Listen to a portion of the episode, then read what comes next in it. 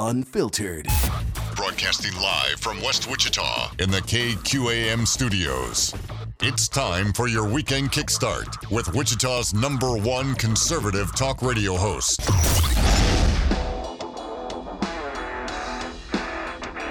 This is Kansas Talk with Andy Hoosier.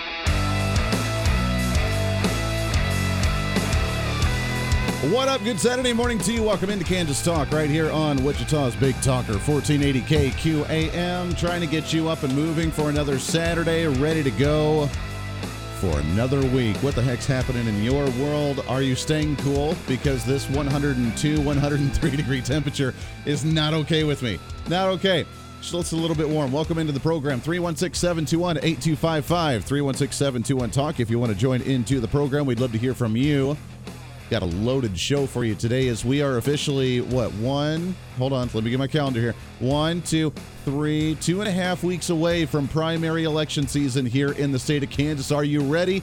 Do you know the candidates that you're voting for? Do you know the issues that you're voting for? Do you know when and where you go to the polls to cast your ballot? We'll talk about all that and more coming up on the program. We've got a couple of candidates on the show. Bottom of the hour here in about 20 minutes, Joe Seiwert state representative and uh, for district number 101 one of the few republican primaries that we actually have in the area.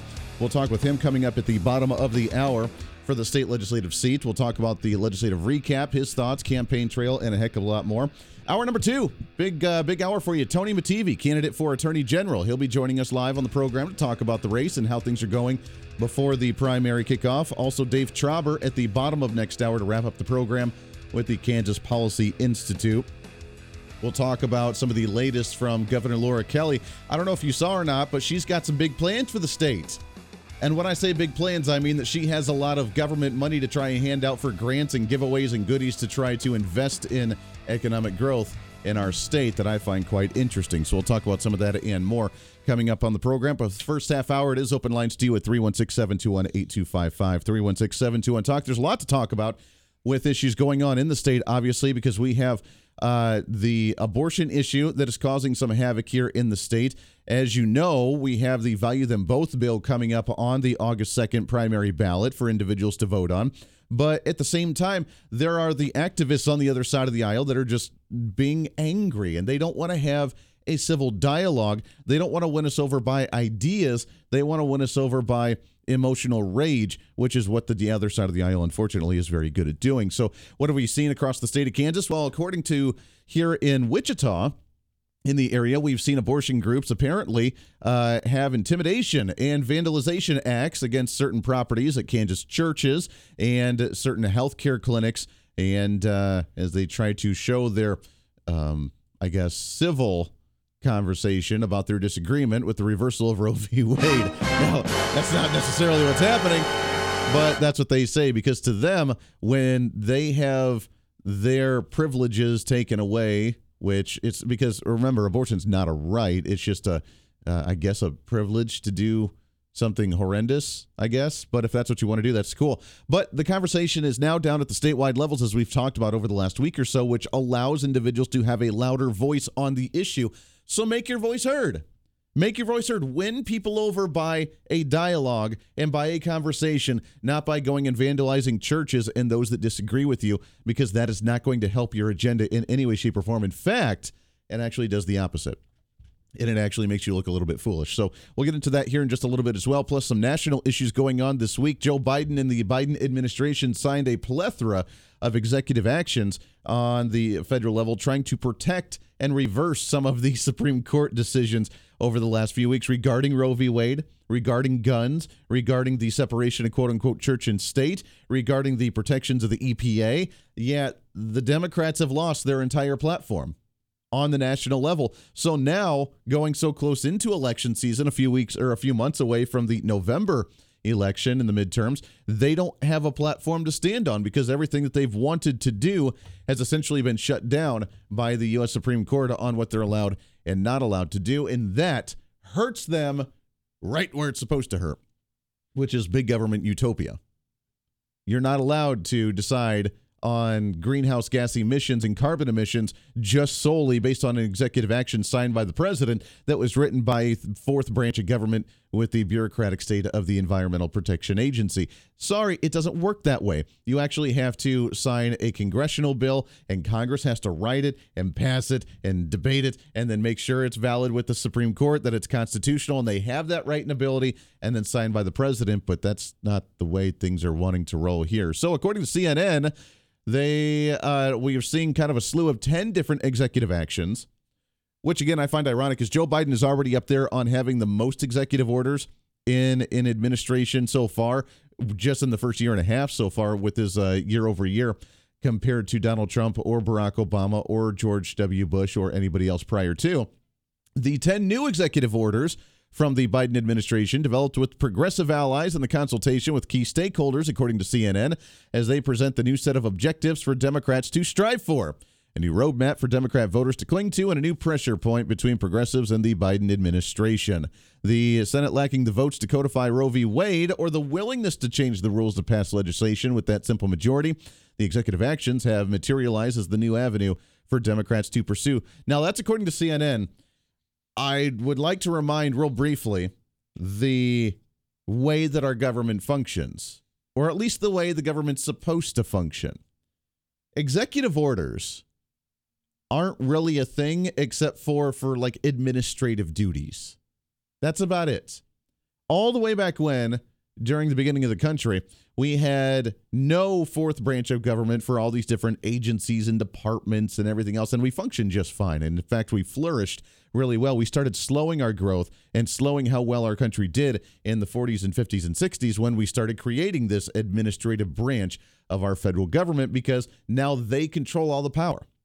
And oh, by the way, we don't have any say on who runs them, nor do they get elected to where we get to choose them or have any transparency with them. They just kind of come and go with the tide of the flavor of the presidency and how Congress approves them or disapproves of them. And that's really just the heads of them. Everybody else working behind the scenes is still in unverified, untransparent, unelected official that's making things happen, growing the administrative state at our federal level. So we have some issues to work on, I think, at the federal level. The slate of the executive actions that don't do anything because when the Supreme Court rules something down, then the only way you can overturn that is through congressional bills that are voted on with two thirds majority and then signed by the president. You can't just sign an executive order and poof. Because if we want that, we can go back to the kingship of the uh, country of England and we can have the uh, to, you know we can just shred the Magna Carta, we can shed the Declaration of Independence, and we can just say, hey, we want a king to rule by executive order all over again. Which apparently is what Democrats want because this doesn't make any sense to me. One executive order calls for the action for the Department of Health and Human Services to require all hospitals who take part in Medicare to provide for abortion care. Two executive actions call on the Biden administration to ensure undocumented people and those in federal custody have access to abortion care, building on the Reproductive Rights Task Force announced by the Department of Justice. So let me get this straight. One of them that if you're on Medicare, if you're on the federal government program, then you still have access to abortion. Okay. Now, correct me if I'm wrong, because I could totally be off the wall here.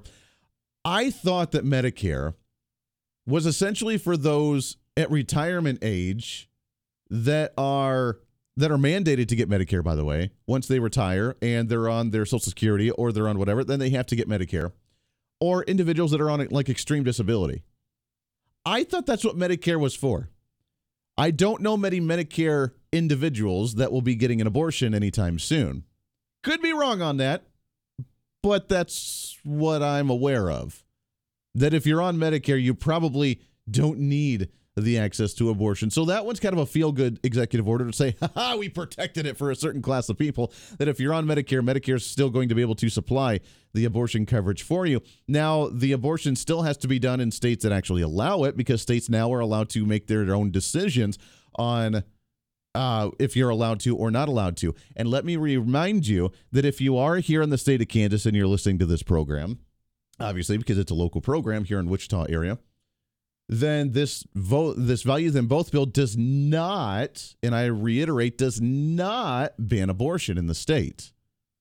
It does not do that.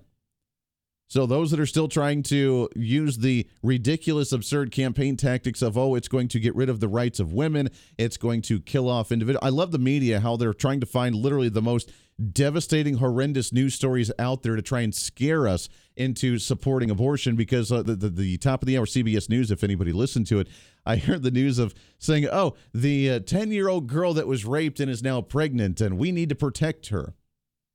There is not a single human being out there that has not come out and said that if the life of someone is in danger, then there needs to be a serious conversation on what needs to take place. There's not a single individual out there that I'm aware of that is saying we need to get rid of all contraceptives or birth control for women because not only does it try and prevent you from getting pregnant, which, if we're trying to talk about the abortion issue, then yeah, use contraceptives if you don't want a child because that would be the proper way to do things without actually getting pregnant. What a concept. No one's talking about those. At the same point, we understand as well that women use those for hormonal uh, issues as well. So, yeah, contraceptives and birth controls are not on the table to be banned.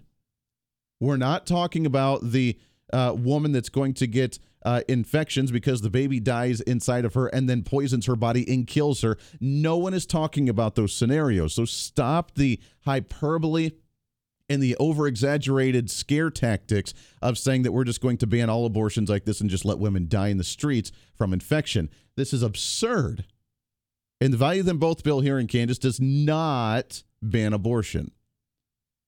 Many individuals may want to ban abortion in Kansas, and that could be the next stepping stone if that's the direction we choose to go as a state. But the Value Them Both bill does not ban abortion. It only allows us to put restrictions on abortion to say, you know what, maybe we shouldn't allow someone to have an abortion at nine months pregnant when they're about to give birth.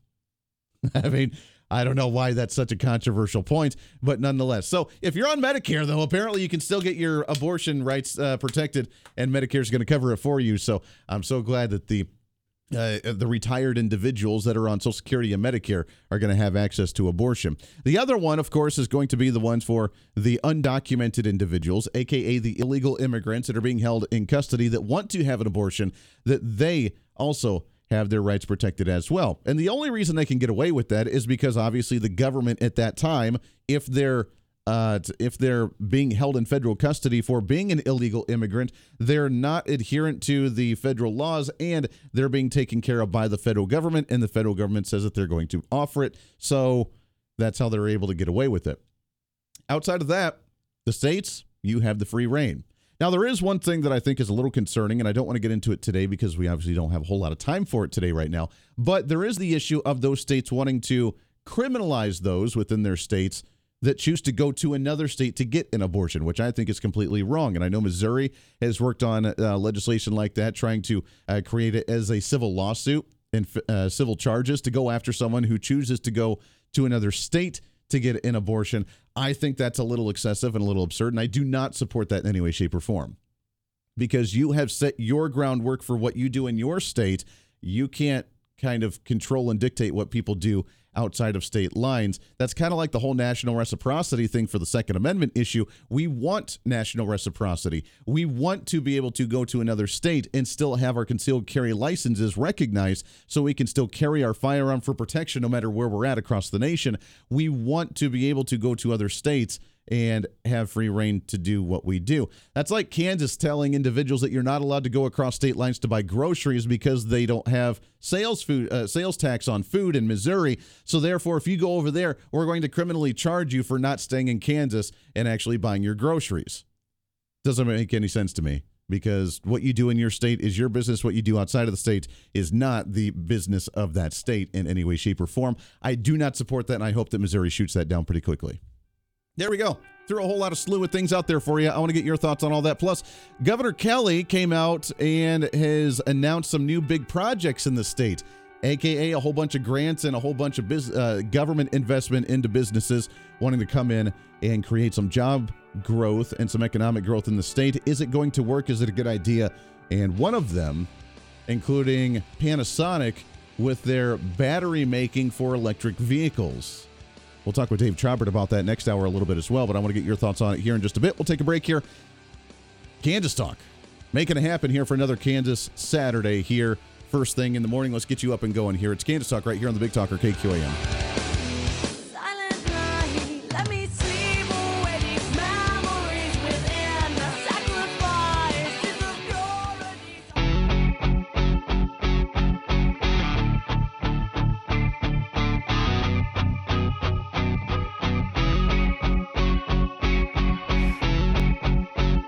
Into the program here on Kansas Talk, here on Wichita's Big Talker KQAM. Thanks for hanging out with us today on a Saturday morning, as you do every single week, trying to recap the week, trying to talk about some statewide and local issues here in Kansas, getting you set for election season, baby, which I know you're excited about. Plus, we're going to start diversifying this program a little bit, not just talking all straight politics for two hours, as there's a lot of other things I want to talk about. Obviously, we have other interests in just getting angry first thing on a Saturday morning. And this abortion issue is a really difficult one because I don't like talking about it on the show. You're never going to change anybody's mind regarding abortion one way or the other because it's a very uh, close to heart, personal, emotional issue. And so you're never going to win anybody over one way or the other with the conversation. But now that it's in the news, it's time to have a conversation about it. And if the left side of the aisle wouldn't be so crazy, radical, and drastic about we should wait until like the the third trimester, the ninth month, as we're about ready to go into labor, and advocating for abortions even at that level, if we could just go into a reasonable conversation about the actual scenarios, the limited, minimal scenarios of a 10 year old getting raped, of someone who's on their deathbed, on issues that are severe. We can have those conversations. We could find a lot of common ground for those scenarios, but instead, they're like, we just want free reign whenever we want to, if we want to, at any time in any place. And that's just insane. That's just absolutely insane. And it's not a right. It's not a right. So I know it's an emotional issue. I don't like to talk about it much, but, you know, obviously now is the time to have that conversation. And the best way to have that conversation is at the local level and at the statewide level, not at the federal level. The federal level is so fake. It's kind of like Vegas. I just I don't like I like Vegas, but I don't like going to Las Vegas because Vegas is so fake. It's so fake. The palm trees there are plastic. You walk in and nothing is real and it just bothers me. It's beautiful, but I don't like those places because it's just not real. You know, that uh, that kind of conversation, taking it to that level is just not real. Let's have a real conversation. Washington D.C. does not have a real conversation. They never have a real conversation. It's all staged. It's all just going through the motion. They already have their minds made up before they even walk in there. You they they're not open-minded to listen to anybody anybody's conversation even during committee hearings. It is there for the show for the to, for them to get their photo op, for them to get their nice little 20-second clip and their nice little 20 seconds of fame on media, uh, for the nice little outrageous thing they said and then they move on about their day. Nothing in DC is real. Let's have the conversation here on the home front. Speaking of real conversations, I don't know if you're aware or not, but COVID 19's back in Kansas and you need to be scared of it. Did you hear? Did you? Have you heard? Have you heard about being terrified of COVID 19 as the new variant, the BA.5, is now apparently the more severe, quote unquote, one? It's a variant of the Omicron variant, which was. That was the third or fourth variant, right? We had the regular one, and then we had the uh, we had the Delta, I think, and then I think the Omicron. So I think that was the third variant that happened. And now this is a subvariant of the Omicron. Now, again, for those that don't know in the medical industry, and I'm not a medical expert, however, we've talked to many numerous medical experts on this program that when a new subvariant or a variant of a variant or a subvariant of a subvariant all comes out, they get weaker and weaker because they try to adapt to stay alive as a virus because it's a living thing, a living organism. And in order to stay alive, when there's people that are either have a strong immune system or uh, don't have a strong immune system but take the vaccine, whatever we end up doing with our own personal choices, then it can't survive. So it has to adapt. And the only way it knows how to adapt is to water itself down to be easily transmissible but less severe. This one seems to be a little bit more severe marginally than the other subvariants which means it's probably going to be harder to contract. At the same time, though, it, that doesn't mean that it's going to be severe enough for us to lock everything down again because case numbers are going up, but hospitalization rates have yet to go up still. What does that mean? That means it's not very dangerous. We're just getting it again. We're testing positive for it again. So don't panic. But I do find it ironic. It's also going into election season as well. When we come back, right around the corner, Joe Seiwert, District Number 101 State Representative. We'll talk about legislative recap. We'll talk about the campaign trail. We'll talk about election seasons. Plus, we'll take your phone calls as well. Stay right here on Kansas Talk on Wichita's Big Talker, KQAM.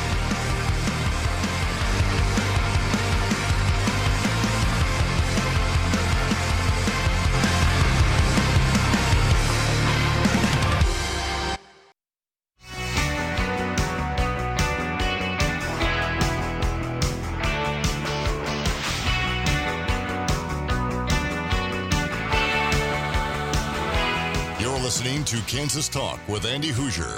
Darn right, you are. Welcome back into Kansas Talk right here on Wichita's Big Talker. Making things happen for another Saturday morning, getting you up and moving, trying to keep you cool keep you cool with this ridiculous triple digit weather. I am Scandinavian, I am Nordic, I am Irish, and I am in from the north. I like my cold. That 30, 40 degree temperatures, that's what makes me happy. It's triple digits, man. I went out and mowed last night, which there wasn't much to mow because the grass is half dead anyway, so I was like blowing dust around. But I mowed and it was just brutal. These triple digits, man. My car, by the way, doesn't have air conditioning either. So I get to roll down the windows in my nice little 30 minute drive and cruise really fast. And that's what keeps me going every day. So there it is. Trying to keep you cool on a Saturday morning. That's uh, It's going to be another hot one. It's supposed to get up to like 104, 105, 106 over the next few days and into middle of next week. Uh, the next conversation, I guess, is to have is to whether we're going to see some energy brown and blackouts because, well, you know, the progressives, let's just buy electric vehicles and plug our cars into our grid when our grid can't even handle what we're trying to do already as it is. Welcome back into the program. All of it presented by Phil's Coins. They're officially open right now until 2:30 this afternoon, 9344 West Central Avenue for buying, selling and trading with honesty and integrity for all your gold and silver needs. Make sure to check him out online at philscoins.com. Go see Phil Martinez. Uh, Phil Martinez. He'll be back in the program next week or the week after have to check and see, but uh, he is always great to have on the program. Always good to talk with him and uh, go check him out. If for he's really like the only guy in the Mid America region that actually has gold and silver on hand for you for your investments. So whatever you're looking for, you can check him out. Phil's Coins, 9344 West Central Avenue. Buying, selling, and trading with honesty and integrity. All right.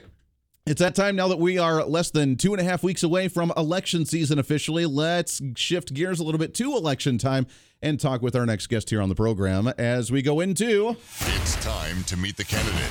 The government works for us, not the other way around. Elections 2022. There it is. So excited to have on the program. And this has been way too long since we've had this guy on, but he is the current state representative for District 101 and going into a primary race here. Mr. Joe Seiwert. Joe, how are you, brother? Good to talk to you. Hey, buddy, how's it going, man? This is Joe, good to talk to you again. I missed visiting with you. I figured maybe you didn't like me. oh, no, we love you. We love you. No, I know that you've been so busy. You are one of the busiest guys I know because you're not only a state rep and a business owner, and you work, and then you have the farm, and you're just a busy guy. So we don't like to bug you too much, but it is always great to get you on the show and chat with you. Great, thanks you. Yeah. Uh, first, before we get into election season, I got to pick your brain a little bit on some of the legislative issues uh, over the last uh, really the year or two because it's been wild, and with this year. It's been hard. We've had more Republicans and conservatives in the legislature passing some really good bills, but then we've had to bang our head against the wall trying to find enough votes to override the governor's vetoes, who says she's not a veto governor, but she's vetoed more things than I think the past couple governors in the state, hasn't she? well, you know, you're right, Andy. And on a positive note, you know, I try to look at the positive side of things. And for our Democratic governor, she holds the record for the most vetoes in one session. So that's a positive. Oh yeah, that's a that's a positive there. What? Uh, how did you think this legislative session went? I mean, because it sounded like you guys were able to crank through some decent amount of bills this year. We went through quite a few. There was quite a few that never made it to a committee, and the number of them didn't make it to the floor. But we did a pretty good job. I think we tried with the way the session was compared to last year. Of course, um, a lot of changes and um, a lot of things came out, so it, it, went good. There was a lot of bills passed that were good. A lot of contentious bill, the women in sports yeah. bill, you know, um, obviously the constitutional amendment and some others. So you got any questions on some of them, I'll try to make an answer for you. Yeah, so. yeah. Well, let's talk about that women's uh, sports bill because that's been two years now, I believe, that we've tried that. On the Senate side, Renee Erickson, uh, Senator Renee Erickson, is the one that's been trying to push that one through the Senate side, uh, and it sounds like we have the major, the basic majority to pass it, but we just haven't been able to push it over the line with a veto override. But uh, how'd that conversation go this year on the floor? Well, it went real good in the House. I think we did a pretty good job, and I'm trying to remember the numbers to be honest with you. Uh, I know that it fell by one vote with a Sedgwick senator that uh, voted against the veto override, so it failed the first time on that. It made it in the House. And then the second time we went through, the House side didn't get it. We had several Republican legislators that didn't support it which was kind of depressing. But you know, that's that's how the, that's how it goes. Sure. Uh, just need to put those people on a vote record so their constituents uh, know how they're voting. Yeah, that is very true. Very true. Now, I know you're on the agriculture bill, uh, on the agricultural committee, and I know obviously being a farm guy yourself, there was a lot of uh, conversation this year regarding the uh, the water bill that was uh, that was focused on across the state. Your thoughts on that bill? Uh, that didn't go through. The Kansas Farm Bureau actually uh, came out against that bill as well. Uh, but there was a lot of contentious discussion on that one as well too. Yeah, that's been a con- that that water issue is going to be one of the things for the future of the state. My dad, when I was a kid, I grew up. excuse me, I grew up in the bottom of Cheney Lake and uh, we lived next to the river that's water supply now for Wichita. And that river ran full bumper to bumper, side to side. Excuse me, I don't know why I got that. Um, but um, he said water will be worth more than oil someday. And you know, again, we lived on the river. Uh, where I live now, a mile and a half from Cheney Lake. You know, the water was uh, 10 feet from the surface here had creeks running through my pasture when I bought that, which is called a live stream, which made the property worth more money because you had water through your cattle. Sure. Well, I don't know what's causing it, but the water table's dropped, and I'm going to say maybe it has something to do with irrigation. And people think I'm against irrigation. I'm not against irrigation. I'm not. The farmers didn't cause this problem. The farmers do what the government does. And for the last since 1945, when they created the water rights bill, there wasn't much irrigation in 1945. So it was an interesting time in that period. So the government comes in and says, We're from the government, we're here to help. Hmm. Um, so they created legislation. And I think it was good at the time, but the bills and, and the laws in 1945 are completely different than they are in, in 2022. Sure. So the issue is who actually owns the water and who has a right to it. And for years, it used to be when I started 16 years ago, I was on the Energy, Water, and Environment Committee. And they took water off and gave it to, it's been broken up several times now to form its own committee to study it. But what it all, what it all boils down to, Andy, is we got six layers of government to, supposed to be protecting us on water. And I hate to say it, but it seems like government's failed us because six layers and we got a water issue now. Yeah, there's a water issue really across the state. I know the western part of the state they always have that issue with the Ogallala, uh, the Ogallala aquifer, trying to maintain mm-hmm. that one and see what they can do with irrigation. On this end of the state, you know, it's a especially with this extreme heat as we just were talking about with these triple digit weather here. I mean, we're dry. My grass is almost dead, and you know, we're we're talking about potential water restrictions because of how hot it is and how much uh, water that individuals are using. I mean, are we in a bad state? I know that you guys just wrapped up a lot of the wheat harvest across most of Kansas, as that's moving its way north into Nebraska. But I mean, when it comes to crops that are in the ground right now with the spring planting, are they struggling because of some of the heat and some of the dryness? Well, especially the ones that are not irrigated. You know, you drive through the state and you can see that the dry spots in a field. I noticed yesterday I was in Valley Center for a meeting and I was coming back through uh, my area there.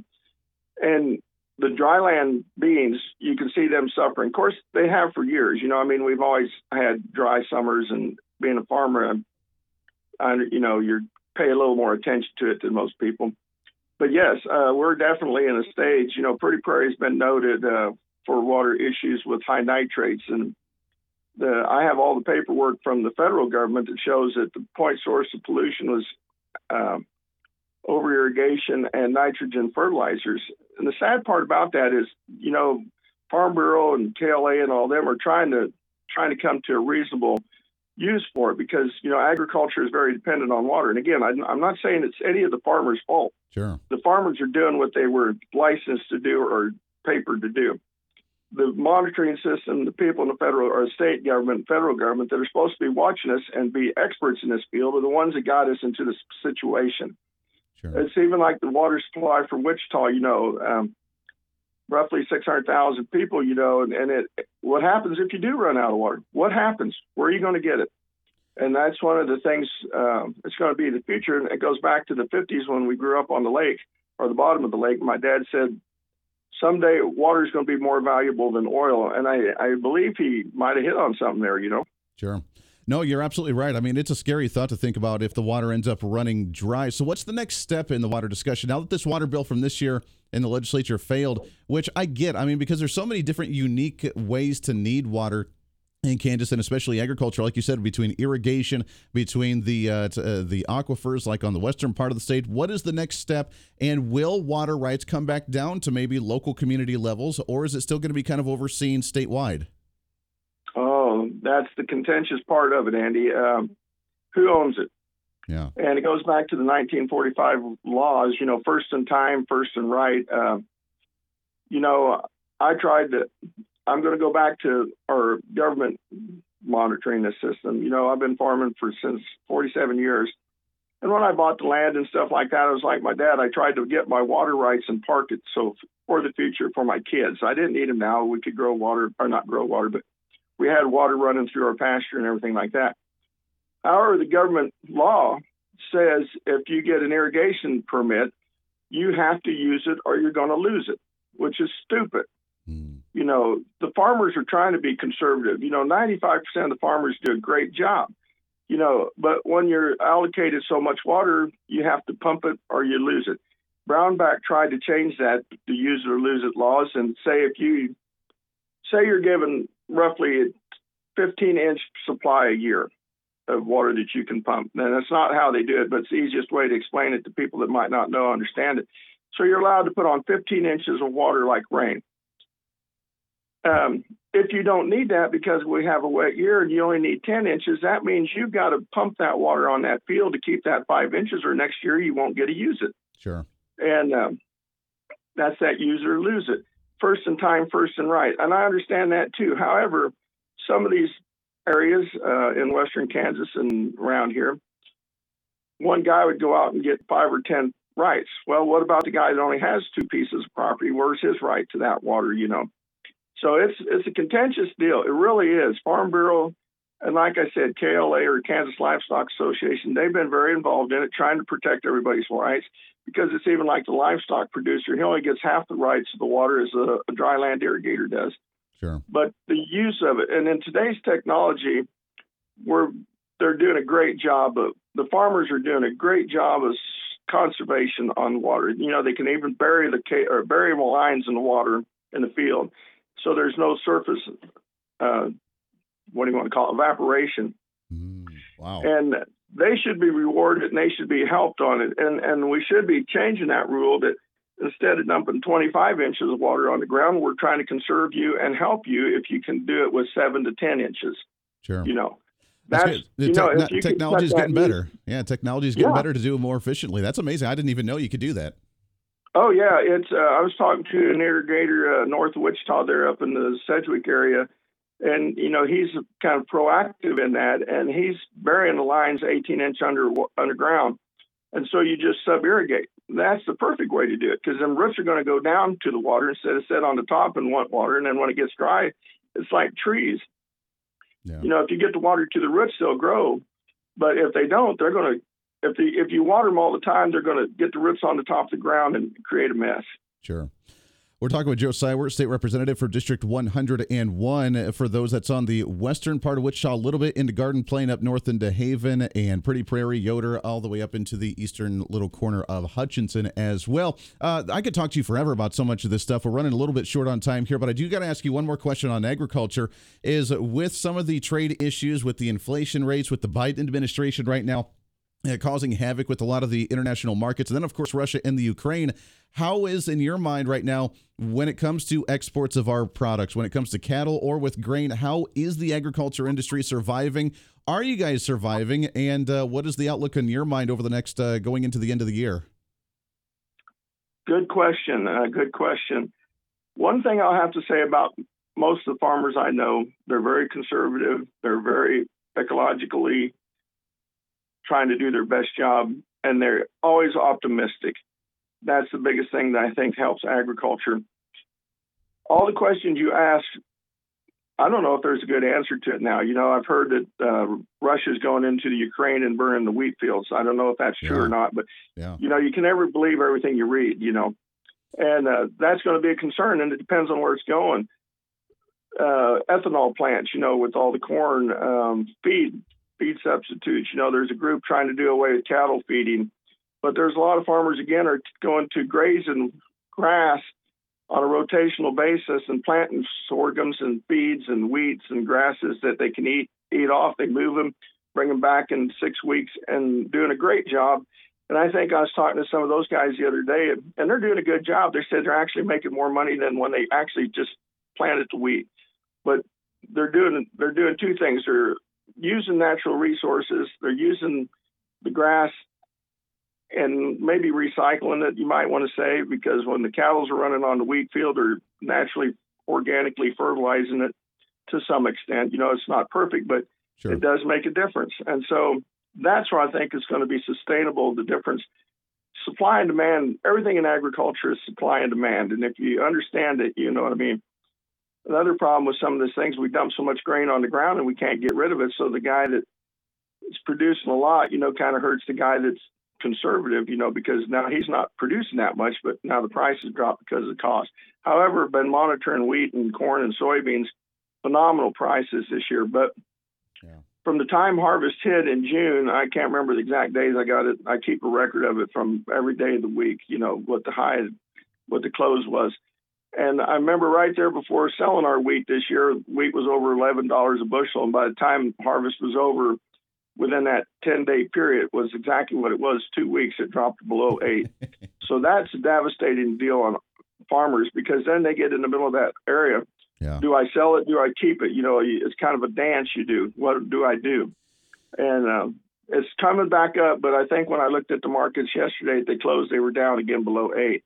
Uh, so it, it's a tough deal for agriculture because all their input costs up. You know, Ukraine and Russia, uh, China are the main producers of um, fertilizer bases and urea. Well, that goes into DEF fluids too. And I understand too, by what I read, that they're going to cut their exports to the United States. Well, if they do that, fertilizer went from about $190 a ton last year to almost $1,200 a ton. Sure that affects agriculture and the production costs for farmers. But if it goes into the DEF fluid that you know truckers use, and some of the tractors we use use DEF fluid now, and if you can't get it now, you can't even run that tractor or that truck or deliver stuff. But it, it'll be so much easier when we can plug everything into the grid, you know. Oh yeah, yeah, it'll be great when we just uh, plug everything in there. I, I don't know how you guys do it in the agriculture industry because uh, I know you, have talked about this many times before. Is that all the factors of how you survive or not survive is completely out of your hands between the prices of the markets and the grains and the cattle and the exports and the imports and the uh, all the supplies that you need and all that. It's ridiculous how much that you guys survive when you have no control over the industry as well. So I give props to all the agriculture leaders out there. Uh, Joe, we're out of time, my friend. We got just about 30 seconds here, but real quickly, let's talk about the election for a second. You do have a primary election, but how is the campaign going, and uh, are you feeling good going into the election season? Oh yeah, I think you know I've been through. This will be my eighth one now or ninth one, and uh, I've had opponents, and I have no problem with my opponents. Like I said, we're friends. Both of them are good guys. Um, it's a citizen legislature, you know, and, and I always joke that you get the best legislation money can buy because you can see that by the campaign ads. So it depends on what the citizens know their people that they're voting for. I'm optimistic that um, there's going to be a lot of good people and hopefully good people get elected. And with that, we'll start the next year and be optimistic. I guess that's being a farmer. You, you're always optimistic. Like you said, you have no control of it, but you just got to think positive, my friend. Just roll with the flow and stay optimistic about all of it. I love it. Joe Seiwert, District Number 101. You guys got that primary coming up on August 2nd. Joe, it's uh, good to talk to you, my friend. It's been way too long. Let's get you back on the show again here real soon as we get closer to election season again. Okay, Andy. Hey, thank you, buddy. I really appreciate you reaching out to me. Hey. It makes me feel good. Hey, always a pleasure. We love chatting with you, my friend. That's Joe Seiwert there. We appreciate his time very, very much. Gave us a lot of time. All right, we'll take a break. We'll come back, wrap up hour number one. Hour two, Tony Mattivi, candidate for Attorney General. He'll be joining us at the top of the hour, plus Dave Trabert at the Kansas Policy Institute. We'll wrap up the program with him next hour as well. It's Kansas Talk. It's this Saturday. It's all right here on Wichita's Big Talker KQAM. Stay here.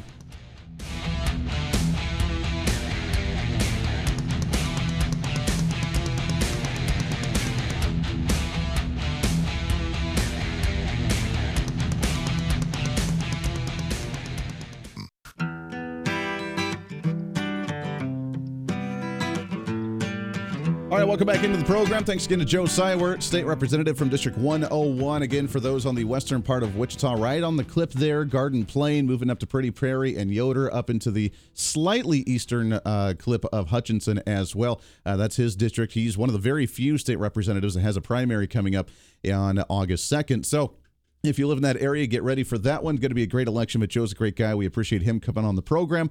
We've had him on many times before talking about legislative issues, especially on that agricultural side. All right, hour number one in the books. When we come back right around the corner, we're going to get back into election season again. Tony Mattivi, candidate for uh, Attorney General for the state of Kansas. That's one of the more hotly contested races here in the state, and uh, we will do that one here in just a moment. I don't know why that's playing, but all right, we'll wrap up this right around the corner here on The Voice of Reason. Stay here. Shoots once, and you have to reload it because. By-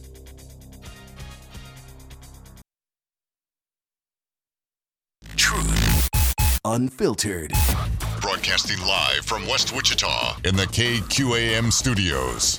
It's time for your weekend kickstart with Wichita's number one conservative talk radio host.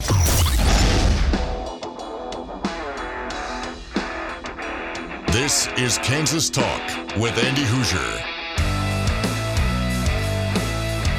Boom, baby. What up? Welcome back into Kansas Talk right here on Wichita's Big Talker, 1480 KQAM, hour number two. Ready to rock and roll for you, kicking off your Saturday morning like we do every single weekend, trying to get you either angry or informed or entertained in some way, shape, or form. That's what we're all about. Welcome into the program, 316 721 8255. 316 721 Talk. If you want to join into the show, we would love to hear from you. Got a loaded hour for you. Bottom of the hour, we have Dave Trabert, Kansas Policy Institute. He'll be joining. We'll talk about some of the quote unquote investments that Governor Laura Kelly is making for economic and job growth here in the state that was announced just a couple of days ago. I saw the video where she's up there. She had no clue what she was doing either. She she almost sounded like Joe Biden, or she was fumbling all over the place. Didn't know the name of the company that she was announcing with Panasonic, where she made the announcement that Panasonic will be starting a a uh, factory here building batteries for the electric vehicles they could be pumping in some money into the state, but is it worth it with state grants and some of that state money coming in? We'll talk about Dave Trabert and we'll talk about that issue and more coming up here in just a little bit. 316 721 8255. All of it presented by Phil's Coins, 9344 West Central Avenue. Buying, selling, and trading with honesty and integrity for all your gold and silver needs.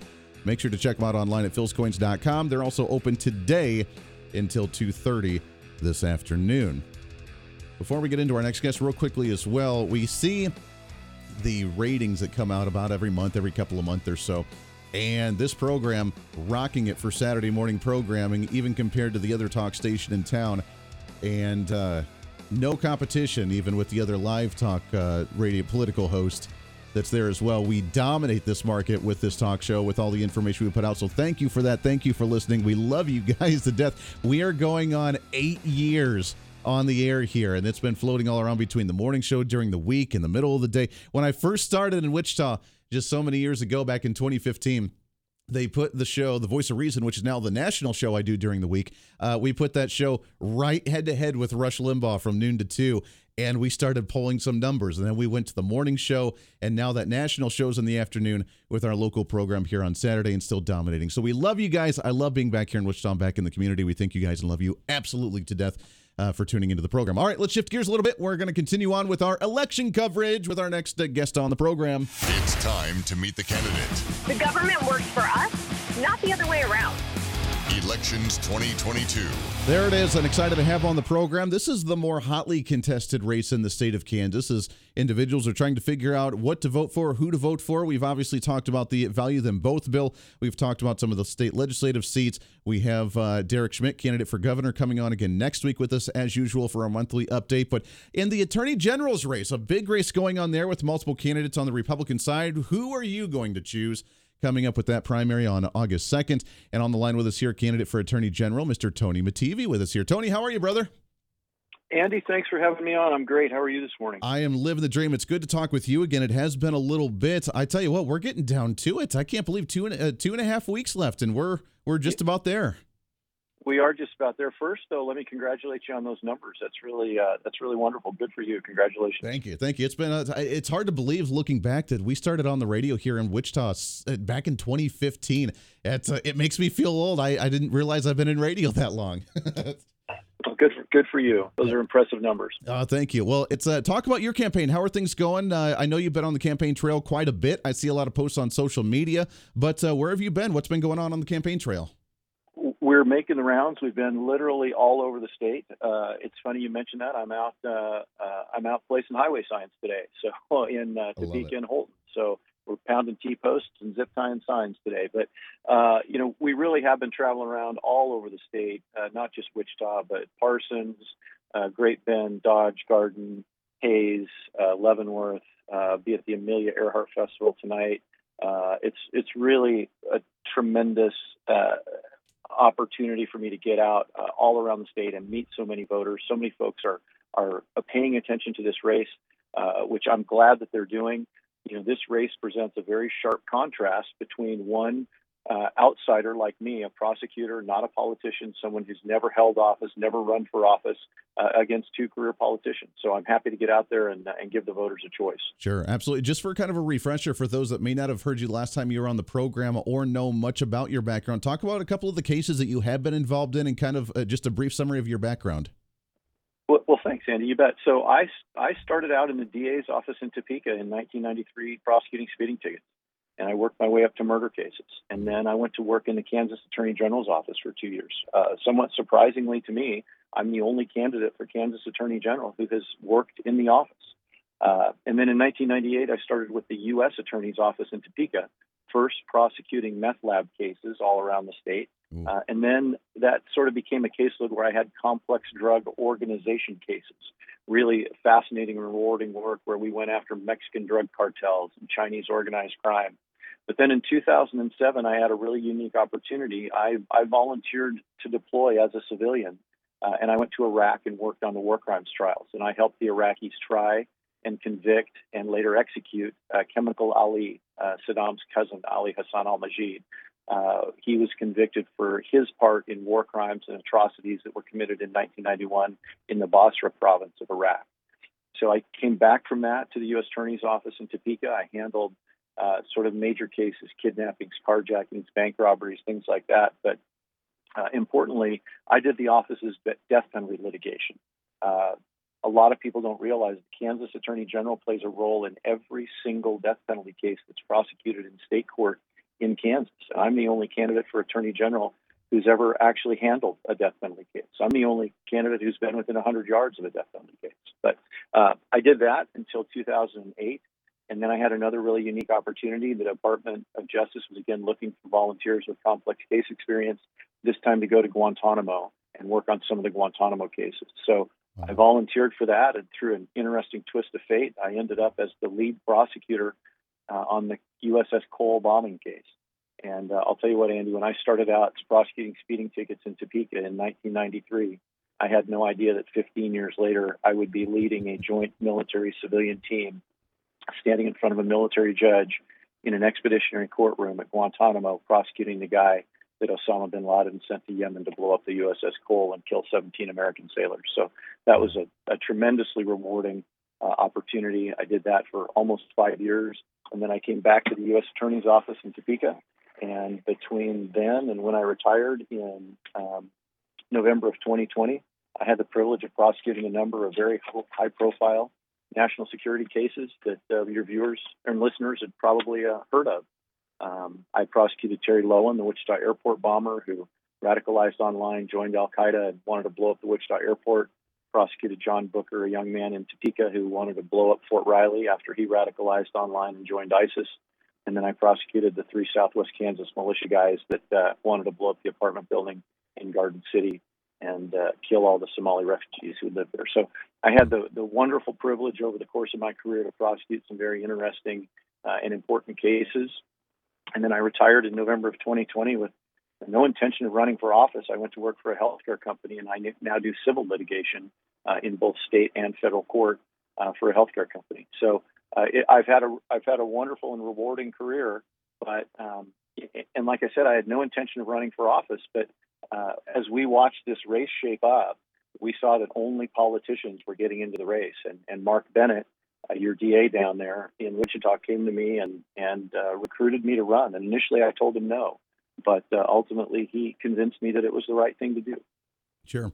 The stories that you could tell that I'd love to hear one of these days with all the cases that you've heard and kind of the experiences that you've had. I mean, I'm sure they're fascinating. And I have to admit, uh, first, I think it's really awesome that you have been able to fight against some of the cartels coming from the southern border. I did not realize, though, that there were Asian or Chinese uh, cartels going on in Kansas, though. That kind of blew my mind. Yeah, Chinese organized crime is involved in a lot of things.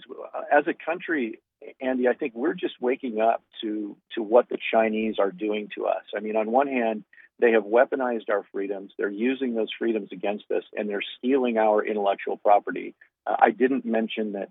You know, part of my job as the national security coordinator for the District of Kansas was prosecuting cases where adverse foreign actors were were coming into Kansas and stealing our intellectual property. I brought charges against the KU uh, uh, chemical engineering researching research professor but uh, not only are they coming here and stealing our intellectual property, they are also responsible for the fentanyl that's pouring into our communities, killing our young people, and really just destroying our communities from within.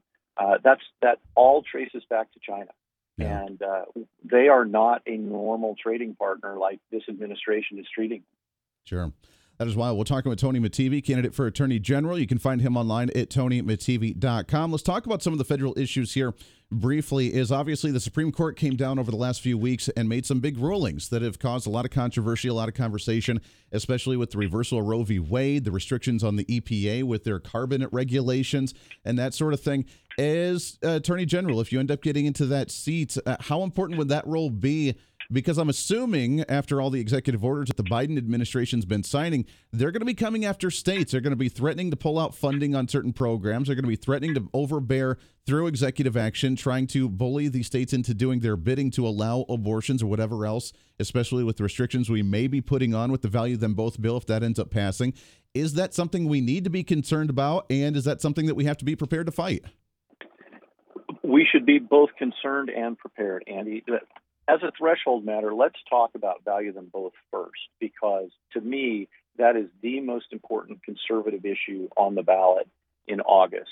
Uh, we have to pass value them both. I believe we will pass value them both. But when we pass that on August 2nd, that's just the first step.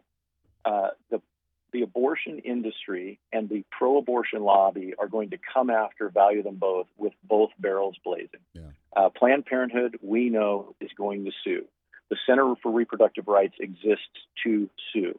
And our next Attorney General is the person who's going to be standing at the podium in front of the Kansas Supreme Court defending value them both after it passes.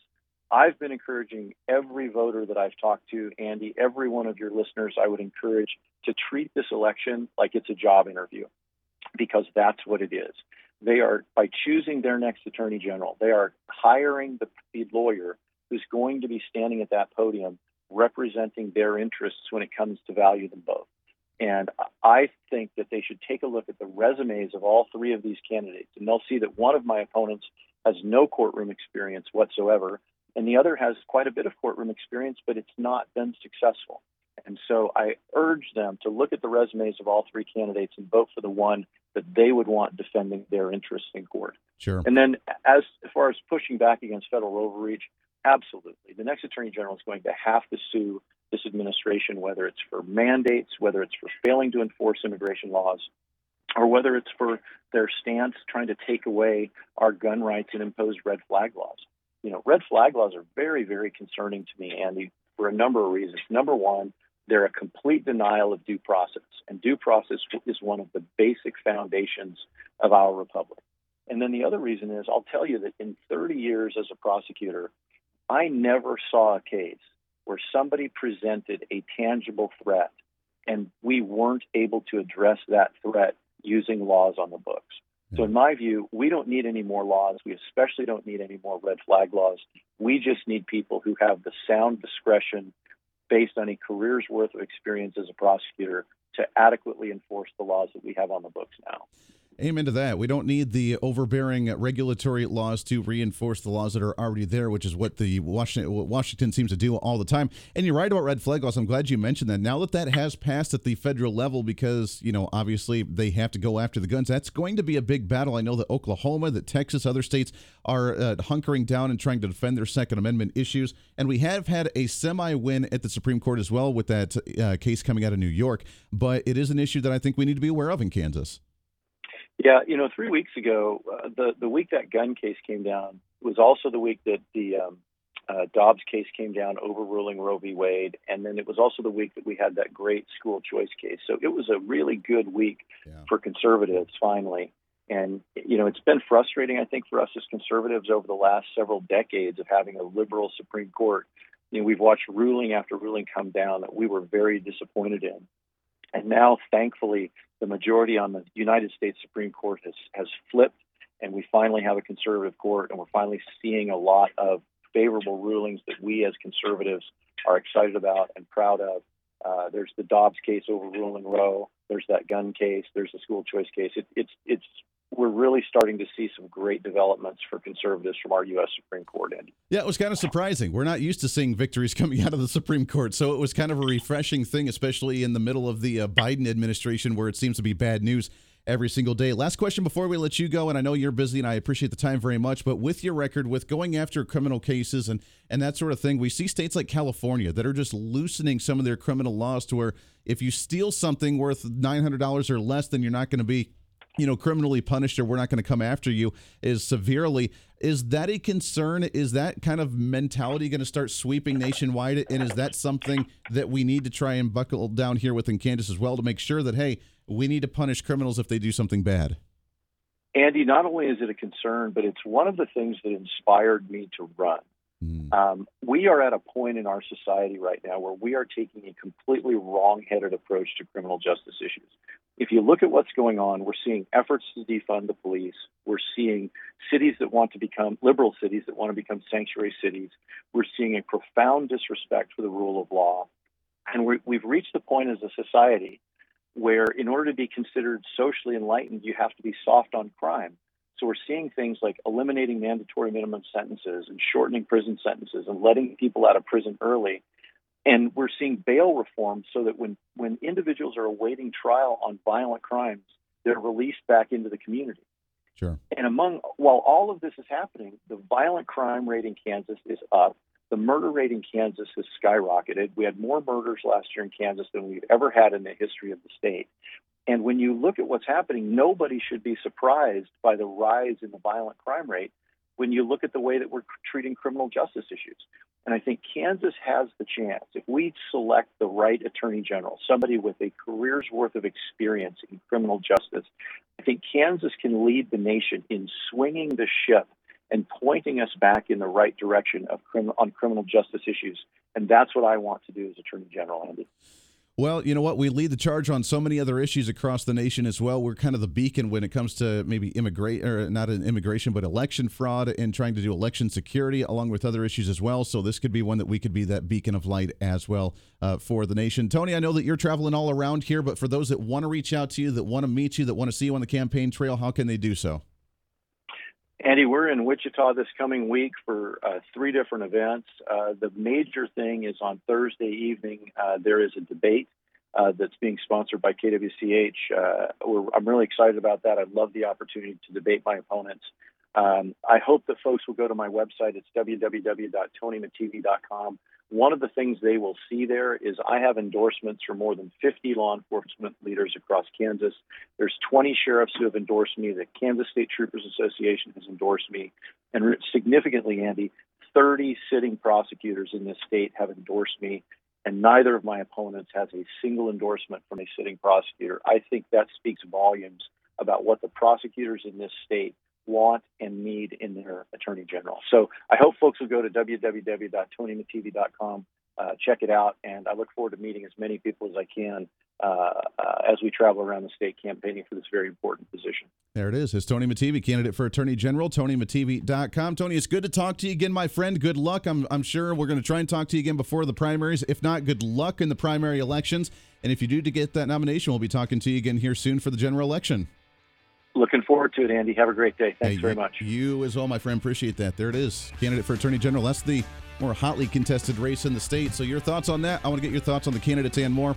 We'll be talking with the other ones here, I believe, over the next couple weeks. We'll see if we have them locked in. I'm not sure or not. When we come back, we got a little bit more time here. I want to take your phone calls. Bottom of the hour, Dave Trabert, Kansas Policy Institute. He'll be joining us here on Kansas Talk in just a little bit as well. It's Kansas Talk right here on Wichita's Big Talker, KQAM.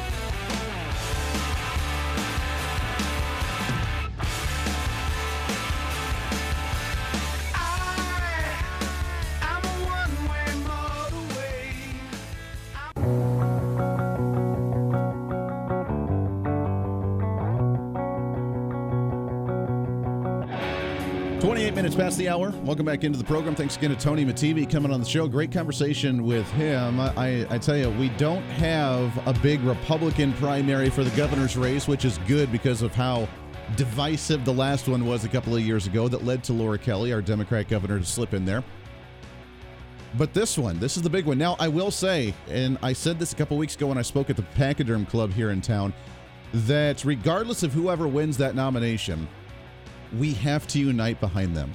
We have to, regardless. It is. I love primaries, and I've said this before. Primary elections are the most important election that we could possibly have because that's what sets the tone for the Republican Party. The platform, the candidacy of what they're going to fight for, the either the I'm going to lay back and just kind of let things happen, or I'm going to be out there in front and yelling and screaming and doing my thing. The tone of the party is set by the primary elections and who we nominate uh, for a candidate as in the primary. So that's the most important election we can have. But, but, and this is a really big but. After the primary elections, Republicans are horrible at uniting as one to unite behind the candidate, whoever that may be. And that's what's led to a lot of Democrats slipping in afterwards because we have so much emotion in the primaries, as that afterwards we have candidates, oh, I hate that guy. I'm not voting for him. I'm either not voting or I'm voting independent or I'm going to go Democrat because the hell with them. And we can't do that. We have three candidates running for attorney general on the Republican side. Whoever gets it, we have to unite behind to make sure that we go in and dominate that because that will be, as I've mentioned before, the most important seat, one of, in the state to battle some of the federal legislation coming from the Biden administration, stopping it in the courts, stopping it with our state government, and allowing us to preserve the freedoms and choices that we can make at the statewide level. All right, when we come back, right around the corner, bottom of the hour break, Dave Trabert, Kansas Policy Institute. What's Governor Kelly doing? As she's made some announcements over the last week, spending some more government money, thinking we're going to see some economic incentive. Is it going to work? We'll talk about that when we come back right around the corner. Stay here.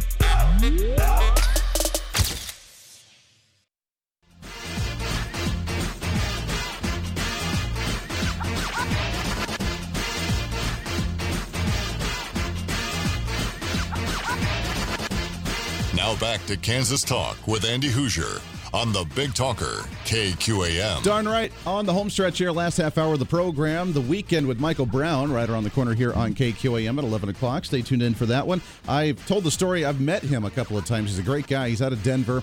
When I was interning for the great Mike Rosen at 850 KOA, all the way back in the day, apparently, now that I'm starting to feel old. Uh, he filled in for Mike Rosen a couple of times. That was earlier in his radio career after he had left the Bush administration with the Department of Homeland Security, I believe. And uh, he was uh, just starting out his radio career on one of the other uh, sister stations there at iHeartRadio there in Denver. And he had filled in for Mike Rosen a couple of times. Wonderful individual. He's a really nice, sweet guy. And it's uh, good to have him on the airwaves here on KQAM for the weekend every Saturday from 11 till 2. Welcome back into the program, 316-721-8255, 316-721-TALK, but we're just going to keep rolling right along here. We've had one heck of a show today. Joe Seiwert, State Representative, Tony Mattivi. We've had a lot of great conversations, and let's continue it. We're going to step away from the elections for just a second. Uh, earlier this week, there was an announcement made by Governor Kelly, and I had to laugh because she reminded me of like a Joe Biden speech. She didn't really remember what she was doing or where she was at. She didn't remember the name of the business. She was all over the place. And I don't know if she was nervous or if she was giddy or what she was doing. I mean, she obviously speaks like the very, I call her the angry librarian, but uh, she kind of speaks in that stern, soft voice a little bit. But she was announcing the company Panasonic building a near $4 billion electric vehicle factory in DeSoto, Kansas, and all the excitement that it's going to generate building electric vehicle batteries. in Kansas. I'm sure those are going to go really well on the agricultural side with farmers and putting that electric vehicle on the that electric battery in the tractor for them to run efficiently. But that was the announcement she made is it's going to bring all this money in. But what does the deal actually entail?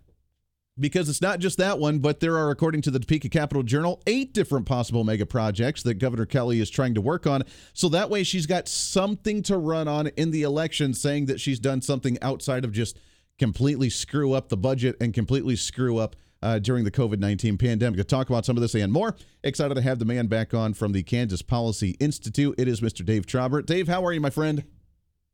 Good, Andy. How are you? I am living the dream. It's good to talk to you again. I tell you, I did chuckle a little bit because she didn't seem like the most authoritative figure when she was making that announcement with Panasonic. Did you see that? No, I I didn't watch it. I uh, I could pretty much predict how it was going to go, and you know, it's uh, I guess it's you know it's nice for the people who are getting the subsidies, but and this is the problem, and it's not just a Laura Kelly Democrat issue. It's very bipartisan. Uh, government thinks it can make create economic gains by giving away other people's money, and it just has never worked. I mean, that's sub the subsidy game is what is how Kansas has played economic development for decades. Yeah. And we're in our fifth consecutive decade of trailing the national average. The gaps are getting worse. So I mean, if if giving money away was the way to drive an economy, we would have the biggest boomingest economy ever, and it's just not the case. That's true. That's all we do now is just give money away. Uh, uh, first off, talk about the deals of this project here. The Panasonic deal. She yeah. said it's going to bring four billion dollars into the economy for the state and fifteen thousand jobs or five thousand jobs, whatever she said. The amount of jobs that were going to be here. But why? I mean, mm-hmm. talk about the details of this this project specifically. Well, so the the, the bill that was proposed would uh, grant a little over a billion dollars in subsidies if Panasonic uh, invested four billion and created 4,000 jobs over time. Now, Kelly has come out and said it's closer to 829 million, I think, but of course they won't release the details. Sure. So, uh, it, you know, it's it's still a big number, uh, and that is only what is coming out of the state checkbook. That's not all the subsidies, and that's another thing we're trying to track down. They are going to be asking uh, for TIF districts on top of, I mean, the city of DeSoto and Johnson County. Johnson County already gave a TIF to that sunflower development. And now we hear they're going to be going to the city of DeSoto for more taxpayer subsidies. And, and it's only going to continue. They're going to be getting, we think, because it was it was stated in um, a, a, number of oblique ways that there's going to be long-term property tax exemptions granted probably by the city of DeSoto and Johnson County. It, it's just going to go on and on, and it's not just taxes. Um, I don't know if you saw the the announcement, but uh, I'm told that the last person to speak on behalf of the business community was uh, identified as the state's partner in this deal, and it's Evergy. Wow. So they are because I mean this is one of the reasons a lot of people thought the deal was going to go to Oklahoma, even though they didn't offer enough as much in taxpayer handouts. Uh, Oklahoma has dramatically lowered electric rates because the electric utilities there do a better job of providing a quality service at a better price.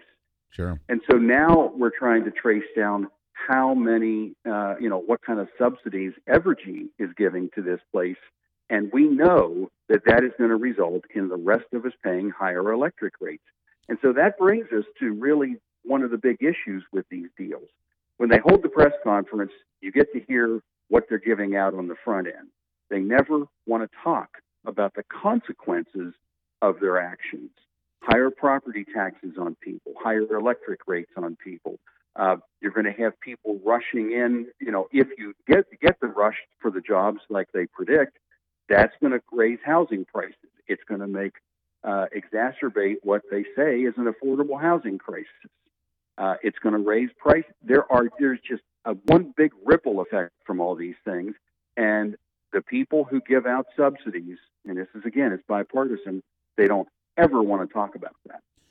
It's wild. So now we're getting subsidies handed to them for state taxpayer money from the state government and plus our energy. So our energy that by the way is already strained and already going up because they say we have an energy shortage. We're battling this whole green energy movement right now. We're trying to put everything electric already by forcing people to buy these electric vehicles. We have triple digit temperatures right now that's making it hot and just running constantly with the air conditioners that's going to see some really high electric bills across the entire state and the region with Texas and Oklahoma and everywhere else as well.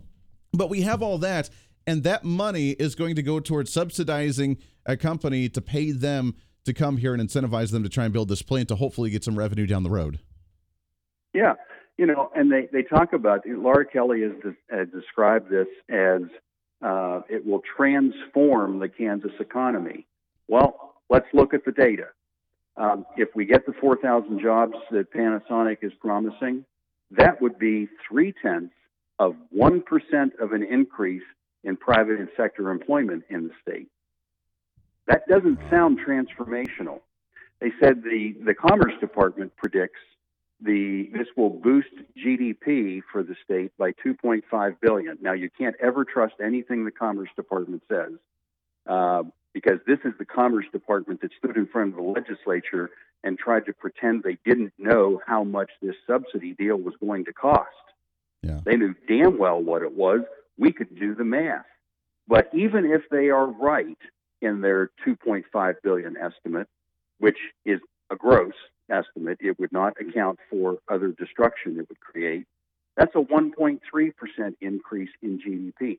We are not talking about economic benefits that are in any way transformational. It doesn't mean that there won't be some benefits from this but there are going to be consequences, and we haven't even begun to scratch the surface of the consequences. Sure. Well, for 1. Uh, 1.3, 1.4, whatever you said, percent growth there, I mean, that's not, like you said, transformational. Is this a desperate state from the Kelly administration trying to trying to show some type of economic growth or some type of energy in her administration as we get closer to election season? Well, sure. But, I mean, it's not just because it's election her lieutenant governor, the guy she put in charge of commerce, is I mean that's it. That's how he does business, giving away money. He did that for years down in Allen County as part of it was the group called Thrive Allen County, and we did the math on all his work, all the subsidies he gave away, all the businesses he destroyed or made less competitive as part of his handouts, resulted in population decline and property tax increases for the county. Job loss. It it doesn't work. It doesn't matter whether it's these kind of subsidies or star bonds or TIF districts. If you look at all the consequences, everything that changes, you see that in the case of like star bonds. I mean, think about you're in Wichita. Think about the star bond projects out there on the northeast part of the city. There's sure a lot more activity out there as a result of that.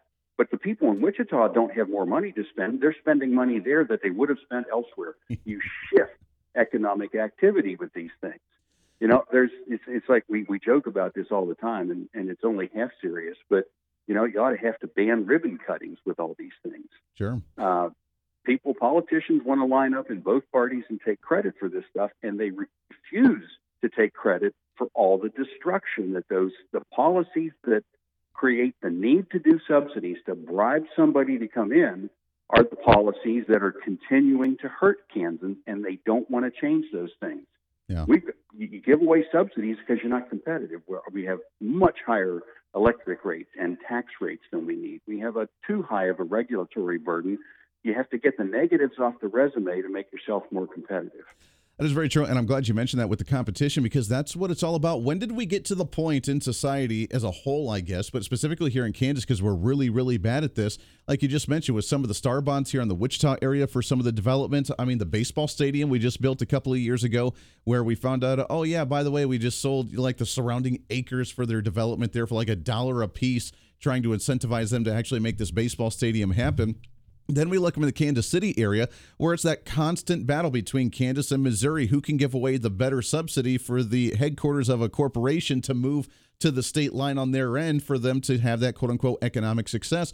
it's not about anymore the let's just lower regulations and lower taxes so that way you can profit and benefit as a nation and that's your incentive. Instead, it's no, no, we're going to keep the taxes high, we're going to keep the regulations high, but we'll pay you money in order for you to come here. To me, that just doesn't make any Yeah. logical sense. No, it doesn't. And and you can't Kansas can't win an economic war where the victor writes the biggest check. Yeah. We just can't. Yeah. You know, it's somebody else is going to write the bigger check and they're going to go there. If you deal with the problems that are making you uncompetitive, now you actually have a competitive advantage because you're you're speeding up permitting time. You're eliminating other kinds of regulations that slow down the process. You're reducing the cost of doing business in taxes and electric rates and everything else. That is a competitive advantage that most cities and states around the country won't be able to match. Sure. But that means to go there, and here's the reason we don't, because that means people in government at all levels have to change what they do, and they don't want to change. This mindset, Change is Dave- hard. Uh, Yeah, change change is hard, very much so. Does Dave, in your mind, with this transition from just the incentive of lower taxes, less regulation, to now we're going to have the biggest check to give you so you can come here, have we transitioned in society from a capitalist free market society to a crony capitalist society of let's see how deep we can get in with government and incentives in order for us to prosper together, as opposed to just a laissez faire market? Yeah, I, I wouldn't say that we've transitioned to it. It's it's certainly part of it. Uh, it is, you know, it's because you have players who don't want to participate in a, a really uh, competitive environment uh, and make themselves more competitive that that they resort to those things. Sure. It is unfortunate. We got a couple minutes left here. We're talking with Dave Trabert, Kansas Policy Institute. Uh, what other projects? I know the Topeka Capital Journal headline said they're working on eight different mega projects across the state. The Panasonic one was the big one, obviously, with this $4 billion quote unquote factory and all the incentives there. But what other projects is he trying to work on? Uh, I don't know what they are, and you know they, they they they try to keep that pretty close to the vest. And you know I, I understand that they're trying to negotiate and not negotiate against themselves, but um, we're we're not we're, we're just not going to spend and tax our way out of the hole we're in in Kansas. Yeah. Uh, we're still we still have um, like thirty thousand fewer people working in Kansas today than we did before the pandemic. Yeah. It's We're still chasing people out of the state who can't afford to live here anymore when they retire.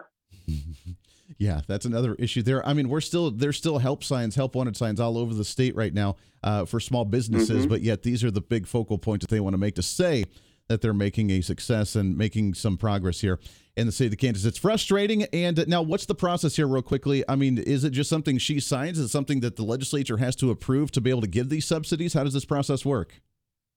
Well, the the state finance council uh, has to uh, sign off, and I believe they did sign off Wednesday afternoon on the deal, which they uh, did behind closed doors, and don't like to be reminded of that. Um, so it's it's a done deal, um, but elements of the deal will continue to unfold as they go to other local authorities and electric companies and so forth. And and you know a lot of it's probably either in place and not announced or in the process and will be announced soon. So you know now what we have to do is is still take a hard look in the mirror and and decide are we going to do the things that are going to make create sustainable growth that is going to allow us to catch up and then grow at least at the national average Yeah. Well, and that's going to be the challenge because with these types of projects, we're taking a step back just to take a step forward, and we're not making a whole lot of gain here. So we'll see how we go. But as you mentioned, I mean, the story will continue to unravel after it's already done. Just like Nancy Pelosi said, we need to pass it to see what's in it. Now we get to see what's going to be in this nice little project once it's all said and done, right? right That's what it's all about. Dave Trabert, Kansas Policy Institute. Dave, it's always good to talk to you, my friend. In about 30 seconds or so here, uh, I got to pick your brain real quickly on the elections with the primaries coming up in August. Are you optimistic? And what's your outlook here for the primary and going into the November election? Well, Andy, I'll preface this with saying KPI doesn't play in the election arena. We don't endorse or oppose candidates. Sure. I think, uh, but there's certainly these are really, really important elections coming up, the primary and the general. Um, and and it's I, I guess the best uh, advice I could give uh, folks is before you decide who to vote for, ask them some really pointed questions. For example, mm. don't say that you do you support education or do you support lower taxes because everybody's going to say yes. Right. Ask if you are elected, will you introduce legislation that will say eliminate the income tax on retirees, that will hold schools accountable and allow money to follow the child if the child wants to get a better education opportunity. Make sure you understand who you're voting for and, and vote for the candidate you think is, is going to do the best. And you have to look long term. Uh, I heard you made a really good point in your last segment. Um, you know, there's the, the there there's a tendency to say if my guy didn't win the primary, I'm not going to support the opponent uh, in the general. Uh, you know, unfortunately, elections do come down to sometimes the lesser of two, two choices that you don't want to make. But if you don't make the choice that is what you might consider the lesser, then the worst one is going to get in office. So you just have to really weigh and look long term. Yeah, Republicans are really good historically at being our own worst enemy because we. I love the primary process, but unless we unite after that, then uh, it doesn't matter because then the other side gets in and we just shoot ourselves in the foot anyways. It's an ongoing issue that we need to resolve on the internal family that is called the Republican Party. Dave, it's always good to talk to you, my friend. I'm glad to be able to get you on. Thank you for coming on and talking about these issues. Let's do it again here real soon. All right, anytime, Andy. Thanks. Hey, always a pleasure, my friend. All right, we'll take a break. We got one more segment left here. We'll wrap up the program for a Saturday as we get ready for election season, baby. A couple more weeks here in Kansas. August 2nd is the primary. Are you registered? Are you ready to vote? And let's get this ball rolling. We'll have more candidates coming on the program over the last couple weeks here as well, leading up to it. We'll take a break, get your phone calls, see if we can squeeze one or two in here as we wrap up today for a Saturday. It's Kansas Talk right here on Wichita's Big Talker, KQAM.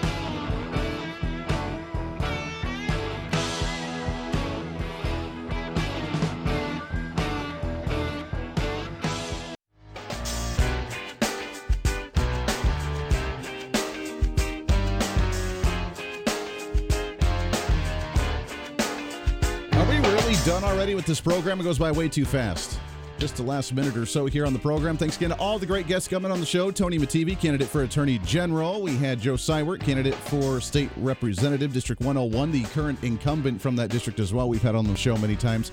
Also, Dave Trabert coming on. Can you imagine? Hey, groundbreaking, just record breaking numbers and all this great revenue coming in for the state of Kansas with these projects that are going to come into the state. According to Kelly, it's going to be transitional, it's going to be life changing things here. And then we find out that it's just a bunch of subsidies we're giving away to hopefully return and get about a 1% to 2% growth on the GDP in the state after all that. And that's after by the way you know with paying off all the all the subsidies and everything else that they're getting as well. Can you imagine that? Good golly that's the lunacy that we're living in today. That's what they think of individuals uh, that were that stupid. Hey, go ahead and just let's give them money through our energy company that's already jacking up prices because of the energy shortage and the strain on the grid that we're having. You need to pay more so that way they can build batteries for electric vehicles here in the state and hopefully be able to generate some more revenue for the state so the state then can expand their government size and grow and not pass that back on to the consumers. Oh, you got to love government. That does it for us today. Back at it next Saturday for another episode of Kansas Talk. Candidates all lined up, ready to go for us for the next two weeks here on the program. Two more episodes before the primary elections here in Kansas. Back at it on Monday as well for our national broadcast of The Voice Reason. Until then, have a great weekend. Try and stay cool out there.